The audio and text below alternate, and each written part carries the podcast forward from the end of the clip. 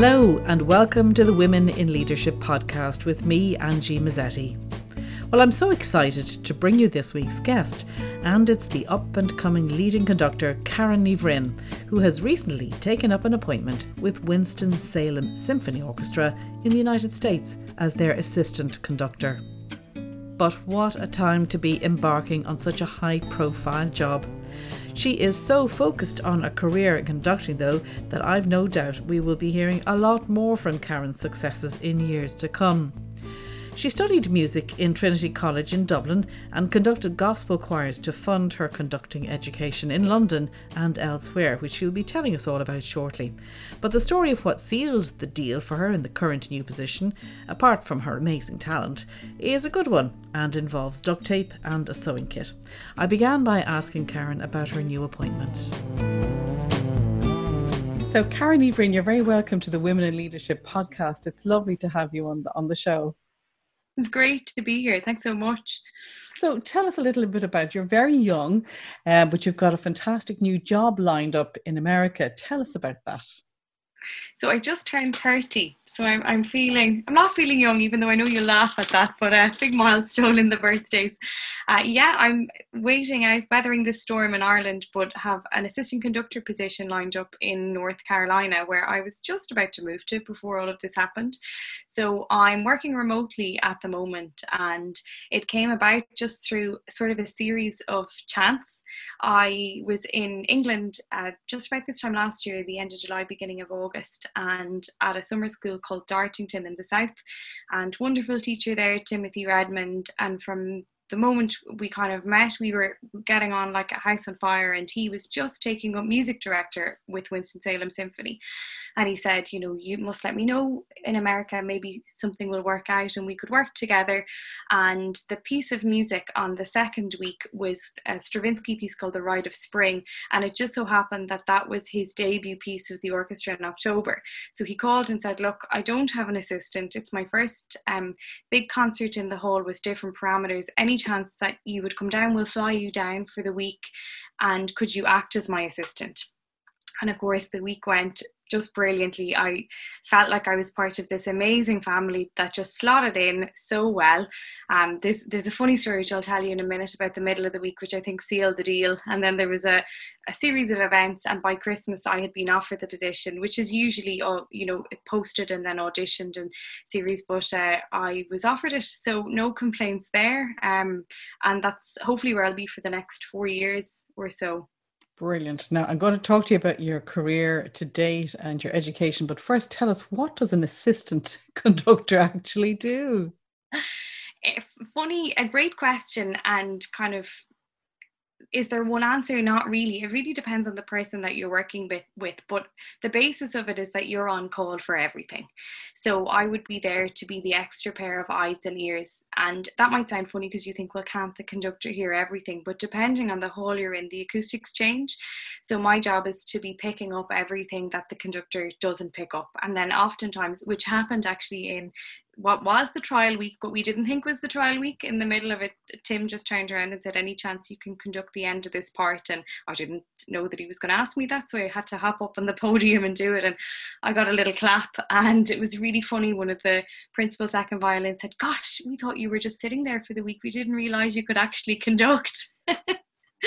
and I got a little round of applause. So that that was funny. But yeah, you sort of have to be there for everything. There's instances then where you know conductor can be delayed with air travel or travel in general or be sick, and you have to be ready that whatever Friday Saturday night to take on the concert. And then in my case, I will be doing a lot of education working with youth orchestra programs, training other conductors to work with youth orchestras, and conducting a lot of the pops and education concerts. So it's uh, it can change from job to job, but that's pretty much it. But it's a full symphony orchestra. Full symphony orchestra, yeah, any anywhere between you know 60, 80, 90 musicians. The, that week I was there was 90 musicians. It was a particularly big piece of music, um, and then often you'd have choir involved in that as well. And their youth orchestra program, they actually have six youth orchestras. It's one of the best programs in the country from little kids right up to, to teenagers. So it's a huge organization that runs like clockwork, and you have to slot. It's your job to slot in. It's your job to know before anything goes wrong what might go wrong and to be ready just to to cover all those cracks all the time It's obviously from the get get go that you actually had those skills to slot right in. So congratulations to you on that one. But just to spool back to your to your education, um, you play an instrument your, yourself, I presume. What do, what do you play, or do you play? Well, I grew up actually playing Irish music, but my classical instrument in in college and in Trinity was uh, clarinet and a little bit of piano too.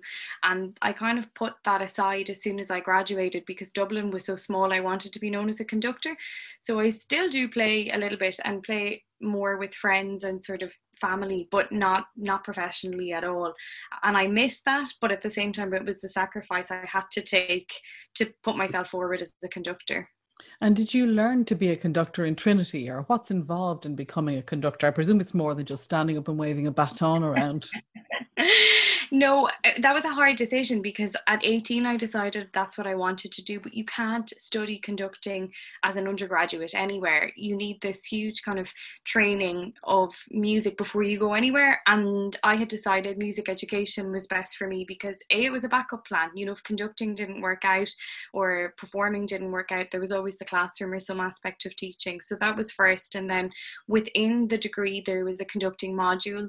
And then there was the psychology of education, which I thought would work really well for the psychology of the orchestra and, and working with people. So there was a lot of things that that I made work for me within it that necessarily wouldn't have. And then I was really fortunate that David Brophy was teaching in DIT at the time. And um, I approached him at the end of one of my first classes and just said, Will you teach me how to conduct? And he sort of looked at me. he said, Well, have you got something to conduct? And I said, Yeah, I've just inherited a gospel choir. So he said, Okay. And David was brilliant to me. He, you know, took me under my wing for, for college and, and a little bit beyond that. And I just made it my goal that when I wasn't studying for the degree I was conducting, so I spent my summers or my um, reading weeks or whatever at different courses all over Europe and, and America trying to upskill. So I sort of felt like I was doing two degrees at once. I was privately studying conducting and then needed the degree, obviously, too. And then in my final year, I was selected to conduct Trinity Orchestra. So that was really special. So I finished, wrapped up my degree with that, which was lovely. And Trinity Orchestra is really special. I mean, I've seen some of their works. It's not just your run of the mill kind of town hall orchestra, is it? No, it's fantastic. And I think what's so special is it's run by students. You know, they made all the decisions. And I've gone back once or twice since to help out with different things. And it's it's so nice to see people just stepping up at such a young age. Obviously, that age, you don't think you're young, you think you're ready to take on the world. But looking back on it now, you see these 19, 20 year olds running the show, working with huge promoters for big festivals and then selling out concert halls as well. And uh, fantastic, fantastic society. And did you find Trinity a nurturing environment? I found it incredibly difficult because I was doing both at once. And that's something I try not to regret because I am where I am today, conducting wise. I think it would have been more nurturing if I allowed it to be. I was so gung ho and trying to keep the two things going that I did. I exhausted myself and was very ill in the middle of, I think I had to take six weeks off. I kept getting a succession of kidney infections just because I was completely run out and trying to do too much. So, yes and no, it wasn't for me, but that was my fault. I was doing too much and wasn't giving it the time it needed, but I've no regrets at the same time because I, I walked out with a great degree and ready to face the conducting world. Okay. Um, that's a similar story that I've heard from other people, but it's usually when they're so focused on what they want to do. So, how did you get that clarity of vision? Because so many people go through their lives kind of wandering, doing a bit of this, doing a bit of that. But you sound like you were so focused on being a conductor from the get go. Where did that come from? My mom says I had it like as soon as I was born. I was I partly I told her it too that I wasn't wearing nappies anymore, and that was it. and she was I was, of that one. yeah, but she sweat. She said she went around the supermarket sweating, just not knowing. And apparently, I've just always been independent, and my nickname in in secondary school was Queen Biddy because I was such a granny. And I think looking back on it, it wasn't that I was a granny. I just really knew what I wanted to do, and I was so focused. And I've I've always had it, and it's very hard for me often to relate to people that aren't, which is something that I have to learn more. Uh, I really can't answer it. I, thankfully, I just been driven, and that's that's it.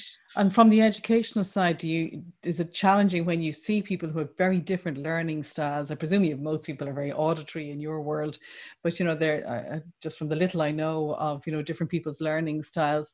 That must be a challenge for you then when you see people who are kind of visual or auditory, or people who can't sit down, all that kind of thing. Is it? Is it a challenge? Uh, it, it was a challenge. I think I've I've definitely learned to to be more sympathetic and empathetic towards it, and it, it's it's changed me, which I really appreciate. And I've done a lot of work in the past couple of years with children with learning difficulties or uh, disabilities in general, and the elderly with cognitive things like Alzheimer's and dementia. And so that's taught me a lot. And it's actually really helped me within conducting and approaching people because we're not all the same. And as an educator, and even though I'm a conductor, I'm still an educator with these orchestras.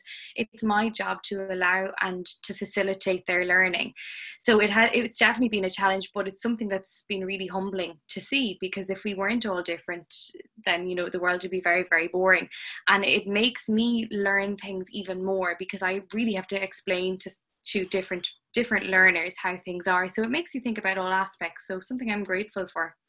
Do you ever think about some of the uh, musicians or the composers that you've come across that some of them may have been people with very different personalities, or they must have had some, like you think of the likes of Mozart, who's such a genius.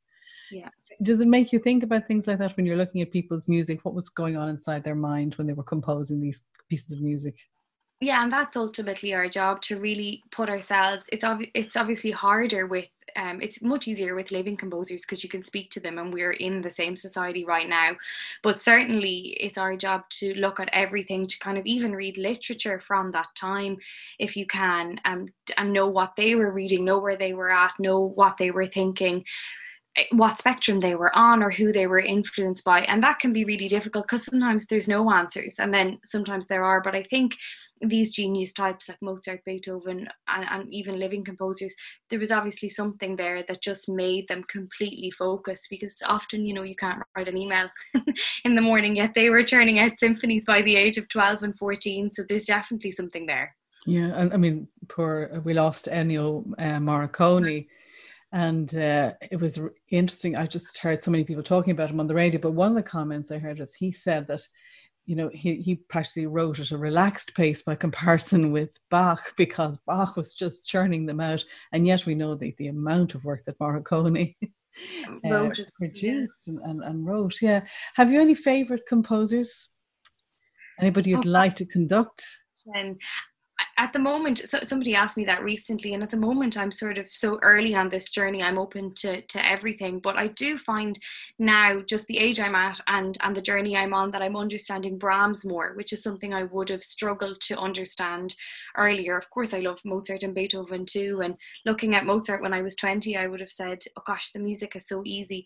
And while it looks easy on the page it's so complex. And so as as i get older my opinions on things change so much. um, huge fan of Mahler. Really love his music too, and and some of the Wagner operas. Uh, it it really changes depending on the mood, depending on what I'm working on, and depending what I'm immersed in at that point. And why Brahms, by the way? it's so he's so complex. He he took so long to produce his first symphony. He followed Beethoven, and obviously Beethoven was sort of seen as this this giant that changed the symphonic world. And Beethoven ended with his ninth symphony, and Brahms was next, and the pressure was on him to produce something amazing. And he didn't produce his first symphony until he was 40. So that that kind of weight on him was 40 years building up, and then he followed with three other amazing symphonies. And the structure of it, if you, I'll compare it to to Irish dance. Like we all grew up doing our one, two, threes, and and you go around eight times in the circle, and most um, I won't say most, but a lot of music is in that eight bar phrases. And sometimes it might be three or seven and a little bit off kilter and you have to work it out. But Brahms can take hours to work out the structure. You don't hear it straight away. And there's arguments for where you could start a phrase or you might start it here. And and that is such a challenge that I just couldn't face a couple of years ago where you know I was kind of on the surface of it but I'm really delving into it now and really enjoying it and then enjoying seeing how I'm changing through it which is why I like music too because you're forever learning you're never finished it's always a challenge yeah always Tell me, have you got a chance? Have you had a chance yet to conduct any Brahms pieces? No, only in uh, well, I was supposed to actually be doing a big one in November, which was sort of what what brought me into it. His first symphony. So I've done a lot in workshops and master classes, but not with the orchestra. So I'm look professional orchestra. So I'm really looking forward to to that whenever that'll happen. And how do you manage to do those kind of things on Zoom? Uh, well, at the moment, on Zoom, we're just sort of in a lot of planning meetings. Are we conducting? Not really, but we did have a very cool recording session over the last sort of two months where music director Tim was in London and I was here in Dublin. And we worked until 2, 3 a.m. on this project where in North Carolina they brought in the musicians in groups of uh, six up up to six and so we were on zoom and then there was a, a sound engineer and we had his sound feeding back into our computers. And it was like being in a recording booth but just across the atlantic. So we mm. had to stop and start and put it together. And it, it was fascinating and we learned an awful lot.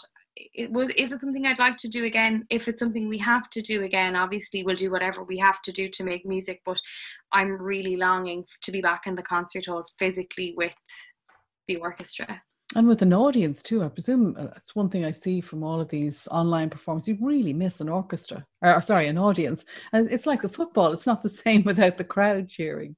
No and the energy that you get like no performance is the same because it depends on who you have in front of you and the energy that those people bring but also the energy that the audience brings. It's palpable even when there's no applause between movements and then when there is applause it's just incredible. And without with different members in the audience, a concert will be different, even with the same piece of music. So that's a huge challenge, and we're they're doing a lot online digitally, and it's great, and it's great to see the members back, and that's a starting point. But ultimately, to get back to having full forces of audience and orchestra is is the goal, really, isn't it? Absolutely. So before North Carolina, what have you done since leaving uh, college? Fill us in. What what have you been doing since leaving college? Once I left Trinity, I was offered a teaching job actually in in a secondary school in Lucan, and I was teaching secondary school music through Irish, and at the same time was going back and forth to London every second Friday for conducting lessons, and really really lucky, which I think was sort of pushed me forward was I managed to get a, a, concert at least every three months with some of the bigger amateur groups in Dublin that kept me going. And before I left for the States, I had anywhere between, you know, one to three choirs, a concert band, two or three orchestras. I was at every night of the week. It was sort of like a 14 hour day. You'd get up, go to school, and then do all this work during the evenings. And then in 2016, I was made conductor in training with the RTE, working primarily with the RTE Philharmonic which was just amazing. Absolutely a big career change, not career change, but sort of a, a, pivot for me that really, really helped push me forward. And at the same time, then that was sort of, I was coming up to five years out of college before I moved to the States.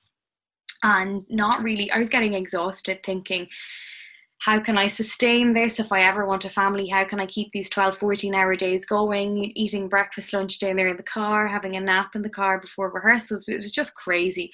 So I started auditioning everywhere, eh, primarily in the UK, in Holland, and then this opportunity came up in at Kent State in Ohio. Um, I found it on Facebook. Would you believe the professor no. was a friend of mine? Yeah, professor was a, a, a colleague. I'll say that I had met a couple of years previously, and had it up, you know, I'm looking for an assistant conductor.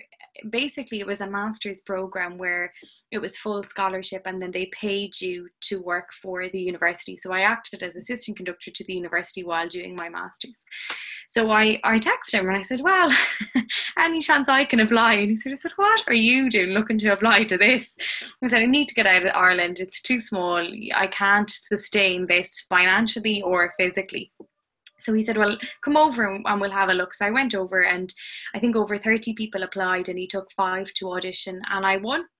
And wow. that was it. Congratulations, that's fantastic. You must have really great. impressed them though. So all those kidney infections and all those weekends paid off. but that that's exactly it, and that's why I have no regrets. You learn to kind of take the good with the bad. Now I did learn that I have to switch off, uh, and that's a huge and thing. but your health completely mind your health, physical and mental. Mm. But had I not have put those hours in the four years in Trinity and then the five years after, I wouldn't have had the wealth of knowledge or experience that I had to to move to the states. And so moving at 28 which might be considered a little bit older to go back and do your masters some people go straight in.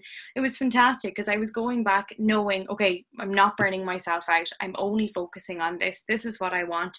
And i had the most fantastic two years that ended very quickly in march obviously like everything did. And then i i finished online. But at the same time walked I'm walking into a full time job, which is sort of unheard of in music. So I've no it was it was really tough sort of nine years, say, from starting Trinity and, and moving, but no regrets at all, completely worth it now. And uh, one of the things we're always interested in this Women in Leadership podcast is the gender issue. You haven't found, or have you found any problems with being a woman as opposed to being a man? I mean, this the the image, the stereotype image we have is, you know, the man with the wild hair and you know, just standing up there shouting at people. That wouldn't be you at all, obviously. so have you have you had any problems? Or has it been an advantage being a woman? Tell us about that aspect yes and no any any problems that i've encountered have actually been from the amateurs which is um, really sad for our society i think when you see and it's come from older males and there haven't been many and you learn to just walk away from it. In the professional side i haven't had much at all thankfully but at the same time i would consider myself quite resilient. So if there's been fleeting comments i generally try to make a joke out of it or, or be the joke. It's easier to to grab the joke before it's made about you. I think I am quite lucky that at the moment this female conductor thing is in fashion, but I also don't agree with it. And I want to, I hope that our society is in a place where we're considered conductors, not male or female. And I would also, and I have asked this on several occasions when I've won positions, you know, I hope I'm not the token female and I hope I'm not getting it. And it's taken one or two people back and they've had to call me back on things. And I've asked for, you know, the ev- evidence. Why did I win this? Just, just to make sure. But I know myself, my level, and I know myself when it's fair and when it's not. So I just keep, keep thinking that because I would never want to be given something as the token female but certainly compared to the likes of Marin Alsop or JoAnn Falletta, these amazing female conductors that started their careers many years ago, they were up against it. And I'm just so thankful that they've paved the way for us and opened doors. And I don't think I realized this is going to sound silly, but what a female conductor was. I just really wanted to be a conductor. And then I booked tickets to the proms in 2013, and Marin Alsop was the first female to close the proms that year, but she was also doing um, a concert midway through the prom, proms with Brahms, actually. And I was there with a friend of mine, and as soon as she walked out, I started to cry. And I, I would be quite an emotional person, but not in public. You know, it's your job to stand on the podium and be, and be quite stoic. And the tears started streaming. and I turned to my friend, and I said, Why am I crying? What's wrong with me? And then it dawned on me, I'd never actually seen a female conductor on that level on the podium. So that was quite emotional. But that was, you know, a good four years into my journey, five years in. Uh, so yeah, it's been it's been interesting, but it's good to see the gender disparity changing. And as I said, I, I would love to get to a place where we are conductors and not one or the other. Yeah, yeah, and that's amazing, and it's funny. It's it's there. That's why you're crying because it's underlying. You didn't realize it, but it's it's there. You're always kind of you know. Uh, well, I always have the gender glasses on anyway, just yeah. looking at things. Uh, no, that's fantastic. you're, You're fascinating, and I think you're only at the start of your your wonderful career. So I'm delighted to meet you now rather than than be talking to somebody who's been there 20 years or something, because you can feel the enthusiasm in your voice and everything. Um, are you enthusiastic for the future? And what do you think you'll bring to your new position? And you know, I know you're you're immersed in classical uh, repertoire, but do you think you'll bring an Irish twist to it, particularly uh, Irish folk music or you know, an or Irid or anything like that? What do you hope to bring? Is there an Irish angle you hope to bring? Well, my uh, my one dream was to conduct Mícheál Ó who unfortunately wow. passed away about 18 months ago now, I think at this point. I, my dream was always to conduct him with the orchestra. So unfortunately, I won't be able to relive that, but, but absolutely. And I've managed to kind of, even in programming, insert bits of Irish music and hopefully bring in other artists. I think for me, again, that sort of rat race of those nine years was just incredible because I'm going to the table as, yes, as a conductor, but I also ran all these ensembles for years. And while it was really tough work and we encountered a lot of interesting and different, dif- difficult personalities, that all helps you within it. So now you're looking at it and you're saying, well, in Ireland and in England, when you're part of an orchestra, you almost end up being the librarian, the arranger, the HR, the admin, because there aren't those forces there. So going to the States, having that was just fantastic. And i'm delighted to bring those skills and they're delighted that they're there because most of the time they have to to train that into a, a young and assistant conductor. So i'm really thankful for that. Um the funny story i was going to tell you about my trial week was Tim was on the podium conducting, and the a photographer came in, and uh, he said, "Well, how did that sound afterwards?" And I said, "Never mind the sound, Tim. Can you please take off your shoes and go down, take off those trousers? They need to be taken up an inch, and that your shoes need to be polished. There's no way you're taking photos like that." And he looked at me, and so I went to the CEO and I said, "Is there shoe polish and a sewing kit in the budget?" She said, "If it means that much to you, there is." So of course, there's no sewing kit. We found a CVS on the corner and got duct tape and so I duct taped up the lining of his trousers and I polished his shoes. And I said, Now this looks great. You've fantastic photos for the next three years. You don't have to blink. But then I looked at the front players and uh, they were awful. I mean, they were grey, not black. So there's no way we're putting this out as the face of the organisation. So following all of this palaver, the CEO said, We want her. and so I feel I feel it's it's our job and we laugh about it now but at the time you know Tim said that's what you want. You want your assistant conductor to have the coffee, the sandwich, the the bottle of coke, the whatever it is that you the need. Duct tape on the sewing machine. the tape, yeah. And the ability to run to CVS. you need to be able to do. You need to be able to see what needs to be fixed and fix it. And I keep saying, I want a me when I'm at that stage. Please God, you know, I want to have that person that sees those things, and that probably comes from being driven too. And I'm I'm incredibly organized to my detriment i think at sometimes but it makes you see hardly what, you know you'd have to be organized and that's your job is it? yeah to organize so I, the orchestra.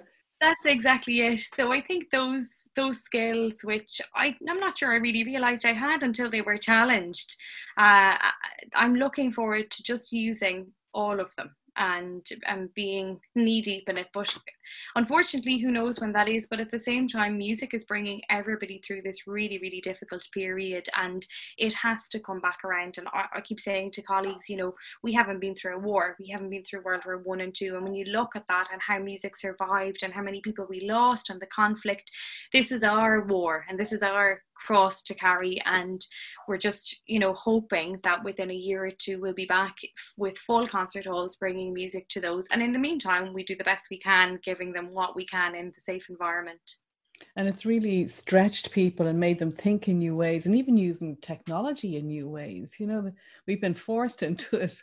But um, you know there'll be positives from that too. Um, but we've had the technology and it's been so much better than say 100 years ago with the with the spanish flu as they called it you know people just died and there was no proper treatment like there is now. And you know i was listening to luke o'neill trinity man as well talking about how you know it's it's led to a huge amount of cooperation. There's never been so much cooperation. Has there been a lot of cooperation between orchestras and musicians? You see musicians uh, uh, you know combining online. Have there been any sort of online uh, musical cooperations that you've noticed? No, absolutely. And I think people are a lot more humble and, and a lot more open and they've more time, which is something that I really hope people will, will take from this, you know, to slow down and have time. But I've certainly been a part of a number of different groups of conductors and of orchestras that are connecting and helping share resources, helping share plans, because worldwide it's so different. You know, Germany went back with its orchestras much earlier than anybody else, and America still struggling. Some of shut down for the year almost and saying we're you know we're not coming back till September 2021 or whatever that is. So there's been a lot of collaboration which I think is so important because we're not we shouldn't be competing. We should be there to help each other. Unfortunately I think the way the economy is we will lose some organizations. And my hope is that whoever is is strongest can help those weaker ones and and keep it all ticking along.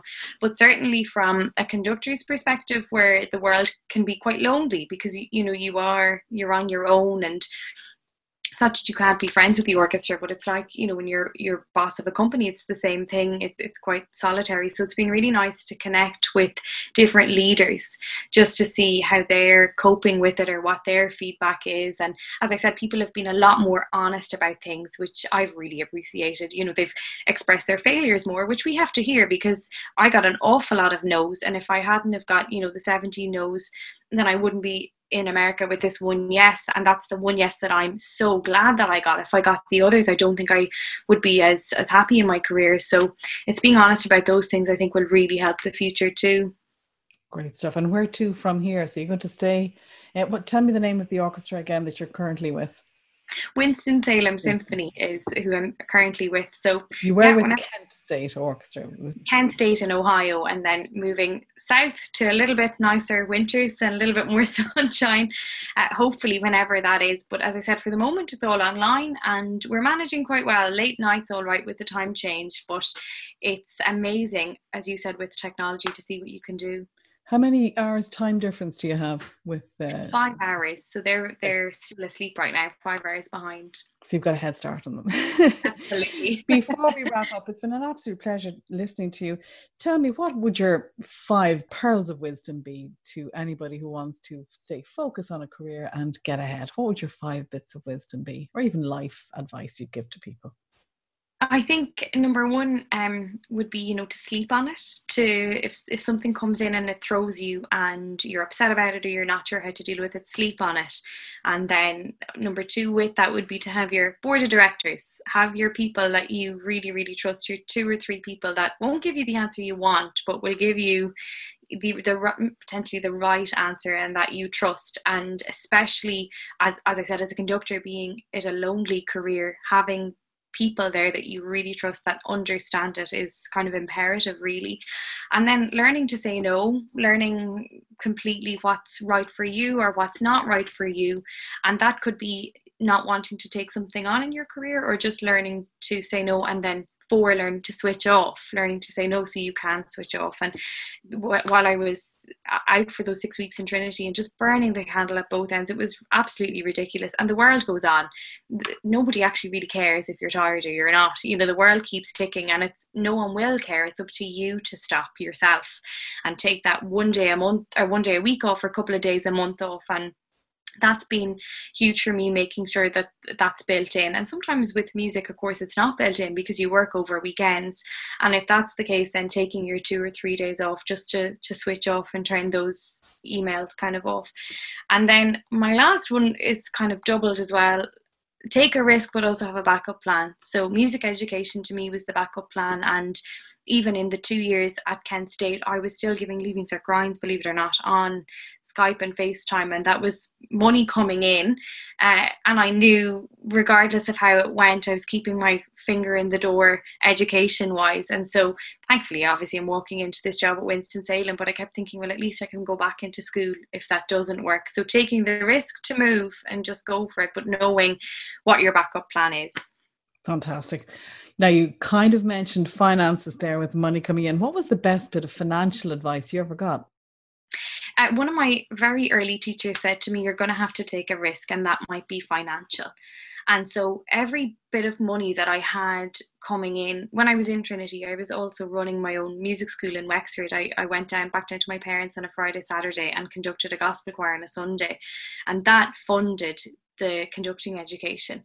So that that was the risk. I risked really not having a, a social life but having the money in to be able to go to these conducting courses.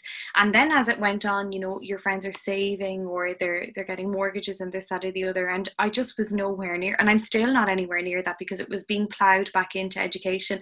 And i suppose that was the financial risk that i took but i think you have to invest in it for it to come out the other side. And then moving to the states was a huge risk because i was giving up so many so many jobs that i had a couple of really um, jobs that were coming in with income every two weeks and losing that was huge. Going back to it was a salary of seven and a half thousand dollars a year. I was barely covering your living expenses. Was it worth it? 100% and I'd do it again in a heartbeat if i had to. But being secure in taking that financial risk however taking that financial risk you have to have your backup and so they kind of go hand in hand. And i think learning to live with very little for what you want to get ultimately is a huge part and that's also a sacrifice but it worked out for me and I would 100% recommend it to anybody else just having your backup taking the risk and going for it. So you invested in yourself basically. Yeah I think by the time I left there was like I spent 30,000 euro over the 5 years on conducting education which was huge when you think about it but I'm it was an investment and it worked out where would you see yourself in say 20 years time big picture? Do you want to be like Marin Alsop or what, what is your goal? anyway. like if, if somebody was to wave a magic baton and say you know um, what would, what orchestra would you like to conduct? Would it be Berlin Phil or um, the proms or what would you like to do Gosh, that I mean that's the dream, isn't it? The dream is the proms and the Berlin Phil. But I really want to be as music director of of a symphony orchestra. What symphony orchestra? Obviously, the dream would be to to have one of those top. But honestly, I I want to have a really good work life balance where I'm happy, where I'm doing enough conducting, and that I you know life is there as well and i've just always said i'll keep going until i can go no further and so far it's worked out and if berlin is the goal then so be it if the proms is the goal so be it too so i'll just keep going as far as i can and, and see where that see where that leads me and keep taking those risks but music director of my own orchestra would be fantastic so let's um, think about your own choice of music. Say if you're going out for a walk or a run or just to chill or even to get motivated, what's your own go to song? You're going, I don't know whether you're going to be shocked or horrified, but silence. I uh, do a lot of my work driving, walking in silence because I'm surrounded by music so much. If I'm just, you know, going on holidays or whatever, switching off, it'll generally be what I'm working on at that point. Um, so at the moment, probably I would say Brahms. I was working on a little bit of Debussy there during the week, but ultimately, when I want to switch off, it's silence or an audio book because with music, while I love it, I can't always enjoy it. My head is always going you know 90 miles an hour trying to work out everything or compare recordings or pick out the flaws which is terrible but that's your job. Your job is to pick out the flaws so you can't always relax about it. So for me uh, chilling out is in silence. It must be hard to get silence in your head with so many thoughts and so many notes going around but um, obviously it's, it's a skill you've, you've got. Listen it's been a pleasure listening to you. You're phenomenal and i wish you the very very best with your career and thank you very much for being a guest on the Women in Leadership podcast. Thanks so much. Thanks for reaching out. It's been a pleasure. My first podcast, so I'm delighted. That was Karen Ní Bhroin from Wexford in Ireland, this week's guest on the Women in Leadership podcast. I love her financial advice about taking a risk and investing in yourself. Really good advice for every woman. Also, her pearls of wisdom always have a backup plan. Learn to say no and learn to switch off, which she learned the hard way.